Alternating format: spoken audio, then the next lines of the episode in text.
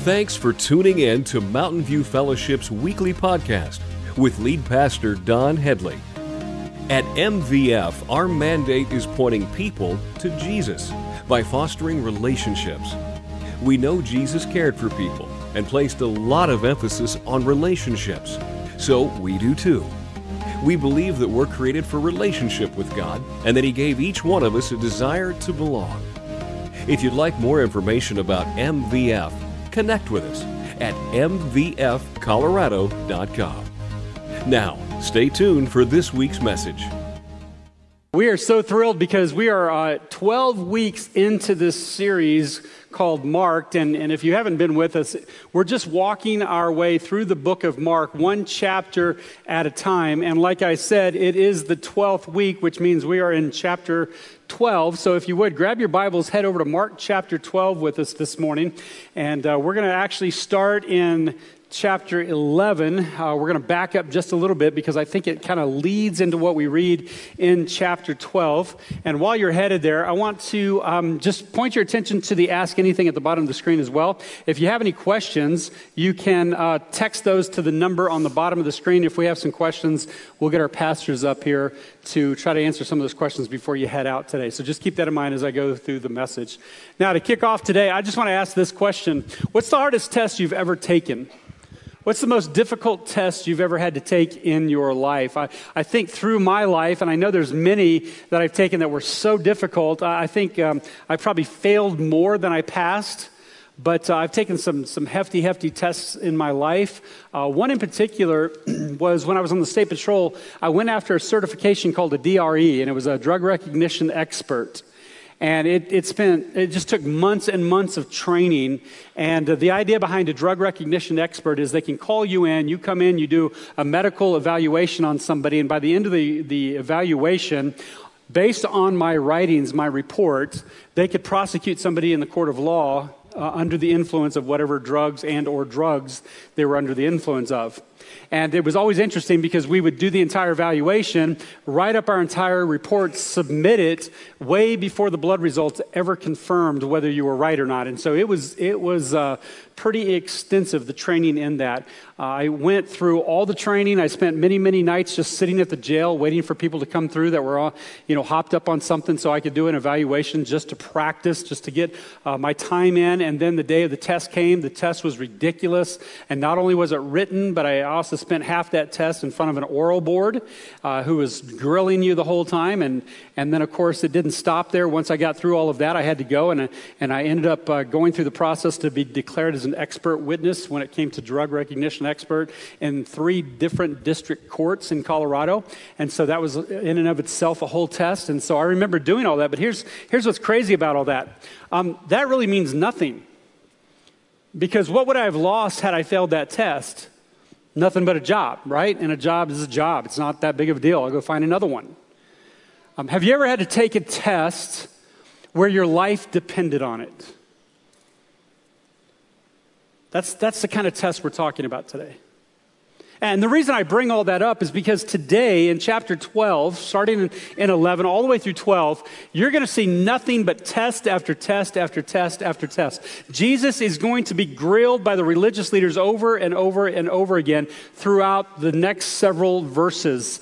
Uh, there are seven events that we're going to read through fairly quickly today. And what you're going to notice, one takes place in chapter 11, the other six take place in chapter 12. And uh, to give you kind of some background on this, um, if you were here last week, you heard Pastor Mike's talk about the triumphal entry. Jesus has made his way to Jerusalem. He's entered into Jerusalem, and, and there was this big celebration. It was like a parade and a party celebrating Jesus as the coming king, and he makes his way into Jerusalem. And then on Monday, he goes into the temple and he flips all the tables, and, and all of this is happening. And by the time we get to our text today, we are at Tuesday morning. It's just a few days before Jesus goes to the cross. Two days after being celebrated on this triumphal entry, one day after cleansing the temple on Monday, and here we are on Tuesday, and Jesus is going to be grilled. He's going to be tested over and over and over again. Well, tested by who? Well, several groups of people. Let me just kind of uh, spell them out this way. I want us to be familiar with these different groups because I think this will help us as we dive into the story because they're all going to take turns. They're going to jump in and go a round or two with Jesus in the ring. And I want you to know who this is. Uh, we call them the Sanhedrin. It, it, makes up the entire religious government of, uh, the, of Judaism in the first century. And within that, you had three different groups. You had the Sadducees. They were the chief priests. And then you had the Pharisees. The Pharisees is what you would call the teachers or the teachers of the law, and you'll see them referred to that in the text today. Also, there was a group called the elders. These are the lay leaders within Judaism in the first century. And then I could throw out a couple more groups as well. There, there's another one that's going to come into play called the Herodians. And the Herodians are not really the Jews or the Jewish leaders, they're Jews. It's a group of Jews who have decided that the best uh, path forward was to partner with the Roman Empire. And they like King Herod. They think Herod is awesome because he's keeping the peace between Rome and, and with the Jewish people. And they think that's their way of not only uh, their way forward, but getting rich. Like Rome could be good for them. And so they're all in favor of Roman rule to a certain extent. And so they're called the Herodians because, of course, uh, Herod is their king. And then another group I could throw in there would just be the normal people, the crowds like you and me who are the bystanders, the, the witnesses. They're watching everything happen and they're taking it all in as they go. And what we find in Mark chapter 11, starting in verse 27, is the first test. It says again, they entered Jerusalem. And as Jesus was walking through the temple area, the leading priests, the teachers of religious law, and the elders, all three of those groups, came up to him. They demanded by what authority are you doing all these things? Who gave you the right to do them? What are they talking about? Well, his triumphal entry, his cleansing of the temple, uh, his teachings, his miracles. He says, I'll tell you by what authority I do these things. If you answer one question, Jesus replied, Did John's authority to baptize come from heaven, or was it merely human? Answer me. They talked it over among themselves. If we say it was from heaven, he will ask why we didn't believe John. But do we dare say it was merely human? For they were afraid of what the people would do because everyone believed that John was a prophet. So they finally replied, We don't know. And Jesus responded, Then I won't tell you by what authority I do these things. Uh, we know from the text that they were looking for an opportunity to trap Jesus. And this, this is the test. They're testing who Jesus really is. Is he the Messiah? And we've said all along that the reason uh, John Mark wrote the book of Mark was to prove to us that Jesus is the Messiah, that he is the Son of God. And that's exactly what this test is supposed to prove. Who are you? By what authority do you do all of this? And Jesus appropriately answers their question with a question did John's authority to baptize come from heaven, or was it merely human? Answer me. Suddenly, the hunters have become the hunted. The tables have been turned on them. Their, their discussion among uh, the, each other shows us that they were in a catch 22. There was no way they could answer this without looking bad. No matter what they said, the people were going to turn against them. And so they cop out. They say, We don't know. And Jesus responds in kind, but notice Jesus didn't say, Well, I don't know either. That's not what he said. Jesus actually said, Then I won't tell you. See, he knows. He knows that John's authority came from heaven. He also knows that these Pharisees and these elders and these Sadducees are not ignorant. He also knows that they know they simply are refusing to acknowledge the truth because that would mean that Jesus is who he says he is. And Jesus thinks to himself if they refuse the truth, uh, if they've refused the truth in the past, they're not going to receive it today. And it's a test, it's a test of the heart.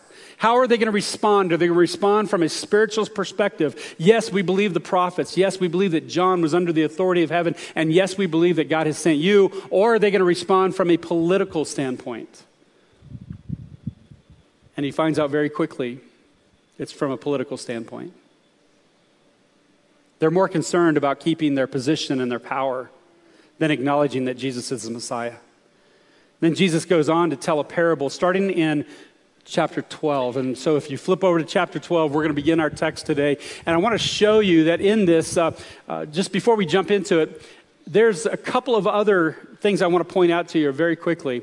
When you read through the Gospels, Matthew, Mark, Luke, and John, you'll find out that uh, the first three, Matthew, Mark, and Luke, are all kind of written along the same path, recording the life of Christ. We call them the synoptic Gospels because of that.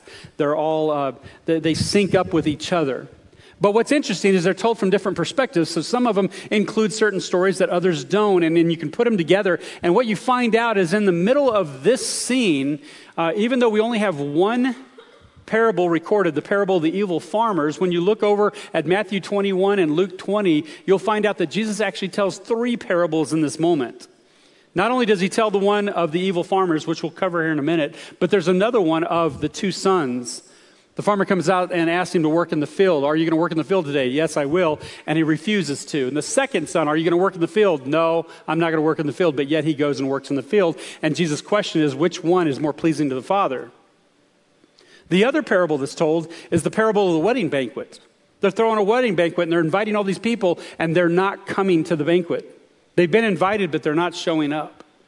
And all of the, all three of these parables, and you'll see it here in the parable of the evil farmer as well, are all there to show how the Jews have rejected God's authority, how they're refusing to believe that Jesus is the Messiah. And so let's jump into this first parable. It says in verse 1 Then Jesus began teaching them with stories. A man planted a vineyard. He built a wall around it, dug a pit for pressing out the grape juice, and built a lookout tower. Then he leased the vineyard to tenant farmers and moved to another country. At the time of the grape harvest, he sent one of his servants to collect his share of the crop. But the farmers grabbed the servant, beat him up, and sent him back empty handed. The owner then sent another servant, but they insulted him and beat him over the head. The next servant he sent was killed. Others he sent were either beaten or killed until there was only one left, his son, whom he loved dearly. The owner finally sent him, thinking, Surely they will respect my son. But the tenant farmers said to one another, Here comes the heir to this estate. Let's kill him and get the estate for ourselves. So they grabbed him and murdered him and threw his body out of the vineyard. What do you suppose the owner of the vineyard, vineyard will do? Jesus asked. I tell you, he will come and kill those farmers and lease the vineyard to others. Didn't you ever read this in the scriptures? The stone that the builders rejected has now become the cornerstone. This is the Lord's doing, and it is wonderful to see. The religious leaders wanted to arrest Jesus because they realized he was telling the story against them. They were the wicked farmers, but they were afraid of the crowd, so they left him and went away. See, all through the Old Testament, many times a vineyard is used as a metaphor to represent Israel or the Jews. And in this moment, Jesus is describing a vineyard that is well prepared. The owner's done all the work. He set up a wall to protect the crops from wild animals and from, from thieves coming in and stealing the crop. He's also created a pit where they can take the harvest of the grapes and stick them in there and stomp them and make, make wine. He's also built a tower where they can watch for fires or for robbers from there. Uh, he's done all of the hard work. All he's done now is just leased it to these evil farmers. And at the harvest, he sends a servant to get his share of the crop. This is how they leased out the property. Is they would section off a percentage of the, of the crop, whatever it was, or the, the cattle or whatever they were uh, whatever they were growing or raising there, and they would send it back to the owner. This is how people leased their land. And so this is not uncommon. This was not un, uh, you know, the owner overstepping his boundaries. This was a common practice. And everybody standing there hearing this parable would have thought, yes, that's exactly the right thing to do. But yet, in this parable, what did they do? They beat him up. They send him back empty handed. They hit him over the head. They kill him. And it goes one by one until finally it says that there's one left. And it's interesting the phrase that's used there. It says, his son, whom he loved dearly. Now, push pause for one minute. I want you to think about this, this scene. Jesus is talking to a bunch of first century Jews who um, may have been there three years earlier when Jesus was baptized by John the Baptist. And during his baptism, God speaks from the heaven and says, This is my son in whom I am well pleased or whom I love dearly, right? So if they hadn't been there, chances are they've probably heard that story. And I think that this may well be the very first time that Jesus publicly claims to be the Son of God. And I know that because Caiaphas would remember this and he would bring it up against Jesus just three days later during his trial. He'll accuse him of this and accuse him of blasphemy. Back in the parable, these tenants see the son coming, and what do they do? They, they think to themselves, look, if we kill the son, there'll be no one else to demand the vineyard from us. We'll own it, we'll take it over ourselves. Who's Jesus talking about? He's talking about the religious leaders standing in front of him. The religious leaders know the correct interpretation because they go, hey, he's telling the story about us. We're the wicked farmers, but they miss the application. Instead of softening their hearts and going, Yes, we, we have rejected you. Yes, you, you, through all of the signs and wonders and, and everything that you've taught, you are the Son of God. You are the Messiah, and we believe in you. They reject him even more. Their hearts become even more hard. God sent his very own Son who was standing right there in front of them, who was trying to get their attention, who was telling them a parable, and instead, what are they doing? Instead of listening, they're plotting to take his life in order that they might keep their power, keep their own position. And in this parable, Jesus says, Look, what you're about to do is you're about to fulfill Psalm 118, verse 22, which says, the cornerstone, right? They'll reject Jesus. And they'll reject him by putting him on a cross and crucifying him. And in that very act, Jesus will be placed by God as the cornerstone. They fulfill it. Jesus actually, um, in his response to them, I think sees how hard their heart is, and he makes a couple statements. One of them says, Didn't you ever read this in the scriptures? And I think that is meant to be very sharp.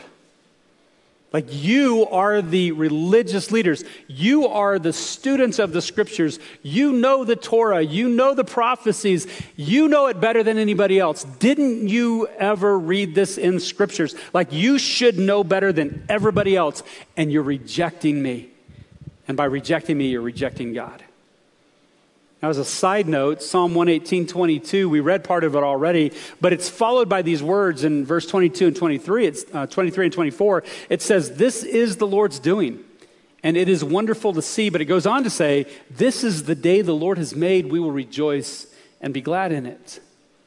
It's kind of interesting reading that on the tail end of that, thinking about Jesus getting ready to go and give his life at the cross. But I want you to know that although the death of Jesus was horrible, it's the source of our salvation. Even though it was ugly, God made it into something beautiful. He used the death of his son to provide a, a, a, way of salvation for you and for me. There is beauty in the cross. So they step aside, and now the Pharisees and the Herodians decide they're going to test Jesus. And in verse 13, it says, Later, the leaders sent some Pharisees and the supporters of Herod to trap Jesus into saying something for which he could be arrested. Listen to the piety in this statement. It's just amazing. Teacher, they said, we know how honest you are. You are impartial and don't play favorites. You teach the way of God truthfully. Now tell us, it is, is it right to pay taxes to Caesar or not? Should we pay them or shouldn't we? says Jesus saw through their hypocrisy and said, Why are you trying to trap me? Show me a Roman coin and I'll tell you. When they handed it to him, he asked, Whose picture and title are stamped on it? Caesar's, they replied. Well, then Jesus said, Give to Caesar what belongs to Caesar and give to God what belongs to God. His reply completely amazed them. It's like the first tag team to try to test Jesus. And what's interesting about this is these two groups hated each other. Like they never got along. They were working toward two different outcomes, and they hated each other until they decided that Jesus was a common threat, and they were going to come together to try to trick him so that they might go to the Roman government and say, hey, he said not to pay taxes, and therefore he needs to be killed. And Jesus saw right through it. And it must have burned them to be caught in the act, right? That Jesus calls out their hypocrisy. But I love his answer give to Caesar what belongs to Caesar, and give to God what belongs to God. And what he's saying is look, the image on the coin is Caesar. That's his stuff. His image on it is on it, so therefore it belongs to him. And while he's doing this, I want you to think about the scene. Jesus is now looking around at all the men and women who have been made in the image of God. They have been imprinted with the image of God on them. They belong to God. He is their creator. But instead of recognizing Jesus as his son and the Messiah, they're rejecting him. Instead of following him, they're trying to trap him. They are in this very moment robbing God of what he's due. They are not turning to God, they're not believing in the prophecies and the scriptures. And so the Pharisees and the Herodians sit down because they're amazed at his response. And I don't know why, but now all of a sudden the Sadducees think, hey, we can get him. The others haven't, so they step up to test Jesus. In verse 18, it says, Then Jesus was approached by some Sadducees, religious leaders who say there is no resurrection from the dead. They pose this question Teacher, Moses gave us a law that if a man dies, leaving a wife without children, his brother should marry the widow and have a child who will carry on the brother's name. Well, suppose there were seven brothers. The oldest one married and then died without children. So the second brother married the widow, but he also died without children. Then the third brother married her. This continued with all seven of them, and still there, was, there were no children. Last of all, the woman also died. So tell us, whose wife will she be in the resurrection? For all seven were married to her. Jesus replied, Your mistake is that you don't know the scriptures and talk about a mic drop, right? And you don't know the power of God. For when the dead rise, they will ne- neither marry nor be given in marriage. In this respect, they will be like the angels in heaven. But now, as to whether the dead will be raised, haven't you ever read about this in the writings of Moses in the story of the burning bush? Long after Abraham, Isaac, and Jacob had died, God said to Moses, I am the God of Abraham, the God of Isaac, and the God of Jacob. So he is the God of the living, not the dead. You have made a serious error. Now, their question is pretty fascinating considering who the Sadducees are. Uh, the question has to do with marriage. And um, they're talking about this, this idea of levirate marriage. It comes out of the, the law of Levi and it's, it's obscure. Like we don't see it very often. There's only two examples of it in the entire Old Testament Tamar in Genesis chapter 38 and the book of Ruth with Ruth. That's it. Outside of that, we never see this play out. And yet the law says that if a man marries a woman and he dies and she doesn't have anyone to take care of her, she needs to marry his brother so that she could have children. This is the way that they took care of each other back then. This is the only way that they could make it. And so that was what the law was. And they come to Jesus using this as their question, but yet it's a twist because they say, when they die, whose wife is she? And remember what you read earlier in this, this story? Like the Sadducees don't even believe in the resurrection. And yet their question is, who is she going to be married to in the resurrection? And Jesus gives two answers to the question. The first one relates to the power of God, the second one relates to Scripture, both of which he says the Sadducees are ignorant in bam, right? I mean, that's just, he's just punching them right in the throat. He says, look, first of all, um, it's not what you think it's going to be. The resurrection is not bodies like this. And I can't explain it all just from what I see in Scripture. We're given perfected bodies. And Jesus here says it's almost like angels. Now, it's going to be different because obviously we're made in the image of God, so it's different than that. But yet, in that moment, he's saying there is no need for marriage, there is no need for sex. And if you think about it, what is marriage and sex for? It's for procreation, it's for physical pleasure, and for earthly happiness. None of that will be needed in heaven. And I don't know how it all works, but I've got to read into this and think okay, if I'm in my perfected body in heaven, in the presence of God, apparently that will be greater than anything I could ever achieve on this earth, and I won't need it. We won't need marriage and we won't need sex and we won't need all these other things. We'll be in the presence of God. And then Jesus' statement, haven't you ever read about this in the writings of Moses, was taken as it was intended. It was an insult. They just said, hey, and Moses gave us this law. And he turns around and says, haven't you ever read this about the writings of Moses? Like, you guys don't even know what you're citing here. Um, Jesus slams them again at the very end when he says, You have made a serious error. They're mistaken about this entire situation. And, and you might make a point that Jesus is being harsh with them, and I would agree with you, but I think there's a reason for it because they, um, they are unaware of what's about to happen. See, the final and greatest miracle is about to happen. Jesus, in a few days, will go to the cross, and a few days after that, he will what? Arise from the grave. Resurrection which they don't even believe in. And Jesus knows that if they miss this one, there's no hope for them to repent. There's no hope for them in eternal life. And Jesus' words, even though they're stern, they're fitting for such a critical topic and such a critical time. Even though these guys are testing him, I still think God's, eh, Jesus' heart is breaking for them because they're not getting it, and yet they are supposed to know the scriptures better than anyone. And it's interesting because the Sadducees are having this conversation with Jesus, and he's just nailing them. And standing on the outside are a bunch of Pharisees who are just applauding. They're loving this because they're like, Yeah, you tell them, Jesus, because we've had the same debate with them for years, and they've never listened to us, right?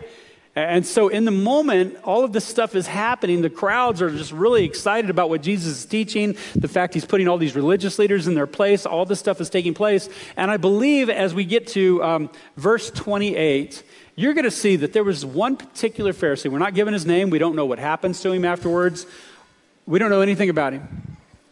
But I get this sense as I read through this text that there was this one Pharisee who was standing there taking all of this in. And I think his eyes were being opened. The, the prophecy and the scripture and the Torah was coming to life for him. And in Jesus, he began to believe that there is a Messiah, that he is the Son of God. And where do I get that from? Take a look at this. It says in verse 28 one of the teachers of religious law was standing there listening to the debate. And it doesn't say the whole group, it just says him.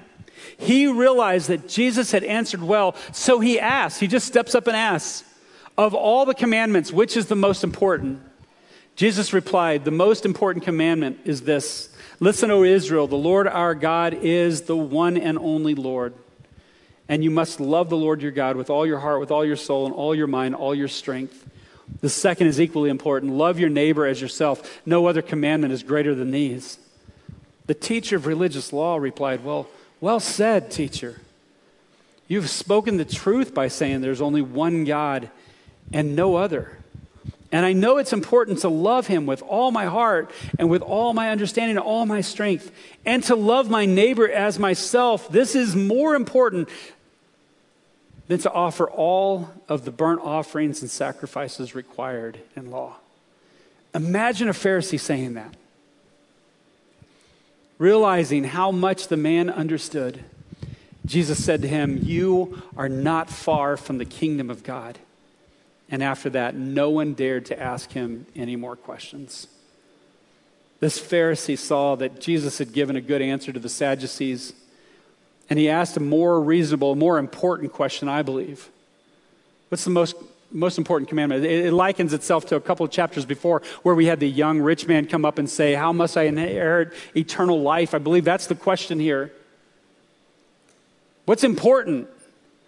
And Jesus tells him, and, and we sit here and we read, uh, especially at Mountain View Fellowship, we read this a lot and we talk about it. Love God, love others, love God, love others. And we think that this is simple, but you have to go back and put yourself in their sandals and go, in the first century, this is a different question. Jesus has not gone to the cross yet, he has not risen yet. And with 613 oral laws and all the Old Testament laws and the Ten Commandments, this question is not answered as simply as this.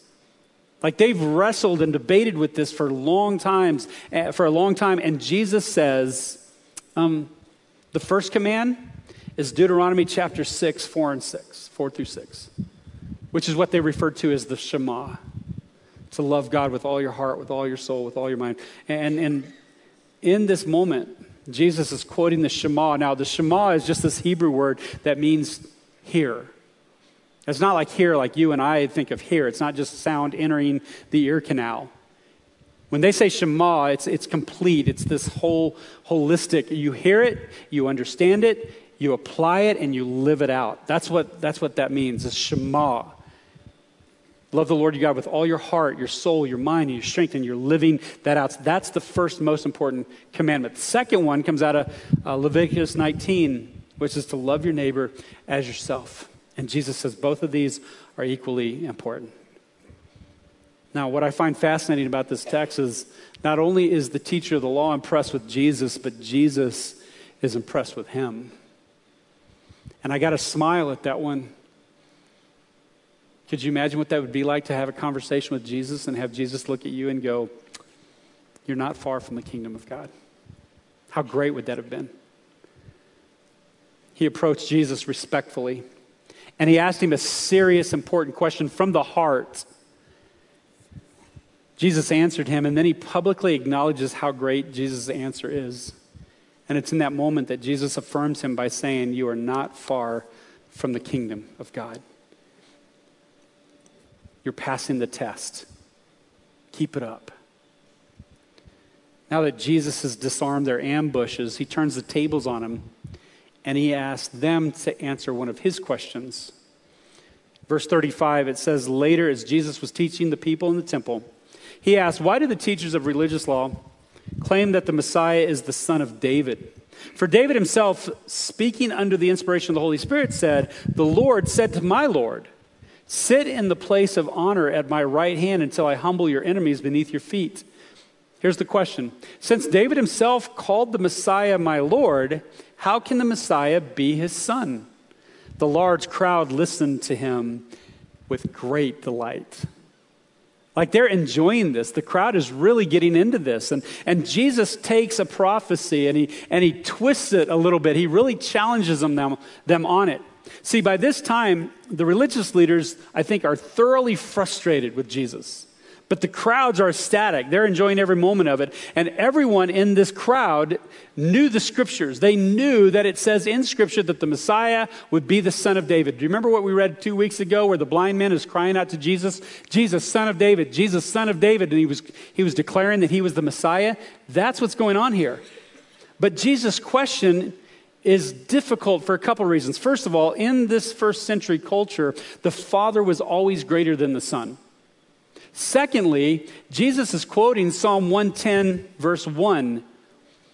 These Pharisees, these religious leaders, they knew it, they couldn't deny it, but here's the kicker they couldn't explain it either. See, somebody being in flesh and declaring to be God was blasphemy, and this is exactly what they would um, charge Jesus with here in a few days. Do you know why they couldn't answer his question? How could the son of David be the Messiah? Is because it hadn't happened yet. See, the answer is going to come in a few days on Calvary.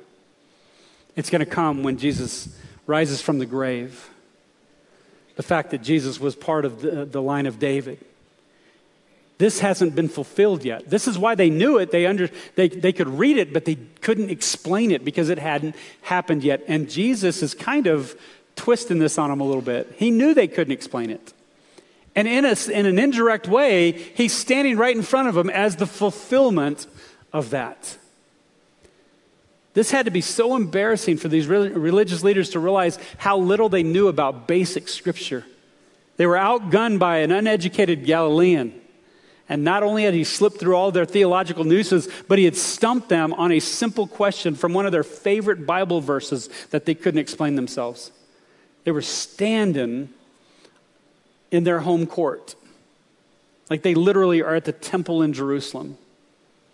It's their field, and Jesus is schooling them. Now, this is the conclusion to Tuesday's teaching in the temple. The Jewish leaders withdraw in defeat and they go to start to plot out Jesus' assassination. The crowds continue to gather. They continue to come in great numbers to listen to Jesus. And Jesus turns to them and he reprimands the Pharisees in verse 38. It says, Jesus also taught, Beware of those teachers of religious law, for they like to parade around in flowing robes and receive respectful greetings as they walk in the marketplaces and how they love the seats of honor in the synagogues and the head table at banquets. Yet they shamelessly cheat widows out of their property and then pretend to be pious by making long prayers in public. Because of this, they will be more severely punished. And then Jesus turns, he walks out of the temple, and it's sad to say, but this is the last time he'll be in the temple. He leaves it for the last time before he goes to the cross. He goes out and he sits in a common court area called the Court of Women where there's these 13 trumpet shaped bronze receptacles. They're all made for gathering offerings. Why are they trumpet shaped and why are they bronze? Because they love to hear the sound of change clinging down through the trumpet, right? And they made a big show out of it. Rich people would show up and, and they would dump the coins in it. It would make all this sound, and people would be in awe of how much they had given to the temple. It was a show. And Jesus positions himself there to watch the people as they came in and gave their offerings. And look at this in verse 41. Jesus sat down near the collection box in the temple and watched as the crowds dropped in their money. Many rich, rich people put in large amounts. Then a poor widow came and dropped in two small coins. Jesus called his disciples to him and said, I tell you the truth, this poor widow has given more than all the others who were making contributions, for they gave a tiny part of their surplus, but she, poor as she is, has given everything she had to live on. This is how this chapter ends test after test after test. And it all had to do with the heart. And we get to the very end, and Jesus praises the poor woman because of a great sacrifice.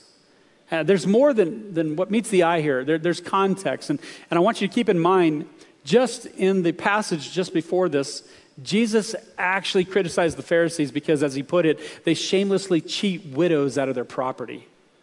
And yet he turns around and he praises this widow for putting too little, and we call them mites. It's just a word that means like sliver. Um, it, they're just these little bitty shavings of metal. That's all it is. And if you were to add it up, both of those together wouldn't even equal 164th of a day's wage. Like if you dropped it, you wouldn't even bother bending over and picking it up. And yet she brings it and drops it in. And Jesus excitedly calls his disciples to him. And they must have thought, you know what? Jesus is calling us to him. Let's go. And as they're going, they must have this great expectation of what he was going to tell them and show them because of all the big, event, the big events that have been taking place all the last few days. Like, what is he going to show us now, right? And, and I, I wonder, were they shocked to discover Jesus pointing out a poor widow dropping in two little slivers of metal and his praise of her? And they picked up on something that I think so many people missed. And it's the fact that Jesus looks at the size of the sacrifice, not the size of the offering. And he calls us to give our lives to him. Because as you guys know, if you stick with us the next couple of weeks, you're going you're going to read with us as we go to the cross and we watch Jesus give his life to pay for our sins the test, all the questions, they've been posed in, in different ways, but really the big question, the, the test in the text is who is Jesus? That's what they're trying to get to the bottom of. Who is Jesus? They were asking it in the first century, and you and I are asking it today, 2,000 years later. It has always been the question, and it will always be the test. And how you answer this changes everything. Not just this life, but where you spend eternity. God loved us so much, He sent His Son to die on a cross for us, to pay for our sins, a price that we couldn't pay, and He rose again so that we could have eternal life. Who do you say Jesus is? It changes everything. I pray there's not a single one of you in here that wouldn't answer it other than He is the Savior, He is the Messiah, He is the Son of God. And yet, as I prepared for this message all week long, I have to tell you that in my heart of hearts, I struggled because I was hit with this impression that there might be a few of you here today that would hear this and would leave here today rejecting Jesus. I pray I'm wrong. The Pharisees, the Sadducees, the elders, they all rejected him because they couldn't answer the question Who is Jesus? How do you take that test? What's your answer today? Because it changes everything. Let me pray for us. I pray that you can answer it with Messiah. God, we come to you right now as a group of people who do struggle, Lord. We struggle in believing in things that we can't see. And yet, Lord, you've given us more than enough to believe. We, we have your life recorded. We have the, the scriptures. We have the, the filled prophecy. We have everything. And Lord, I, I pray specifically for those in the room that are rejecting you. Maybe their heart, is, heart has gotten too hard. I pray that you would just touch their heart, that you would soften, soften it, that they would be able to open up their eyes and see you, kind of like this one Pharisee did. Lord, I pray that they would, whether it's today, um, tomorrow, whenever it might be, I pray that they would change their mind, that they would declare you as their Savior. Lord, I pray for those of us that um, do declare you as our Savior, and yet um, come tomorrow morning, we live a different life. We go on, and Lord, I ask for forgiveness. Uh, many, many times we get up and we just continue on as though you don't exist. And Lord, I pray that this would be different. Today would change things, that we would live our lives. Um, we would love the Lord our God with all of our heart, with all of our, our mind, our strength. Lord, I pray that you would use this to grow us up in you, mold and shape us into people that look more and more like you. We pray all this brings glory and honor to the name of Jesus Christ. And all God's people said, Amen.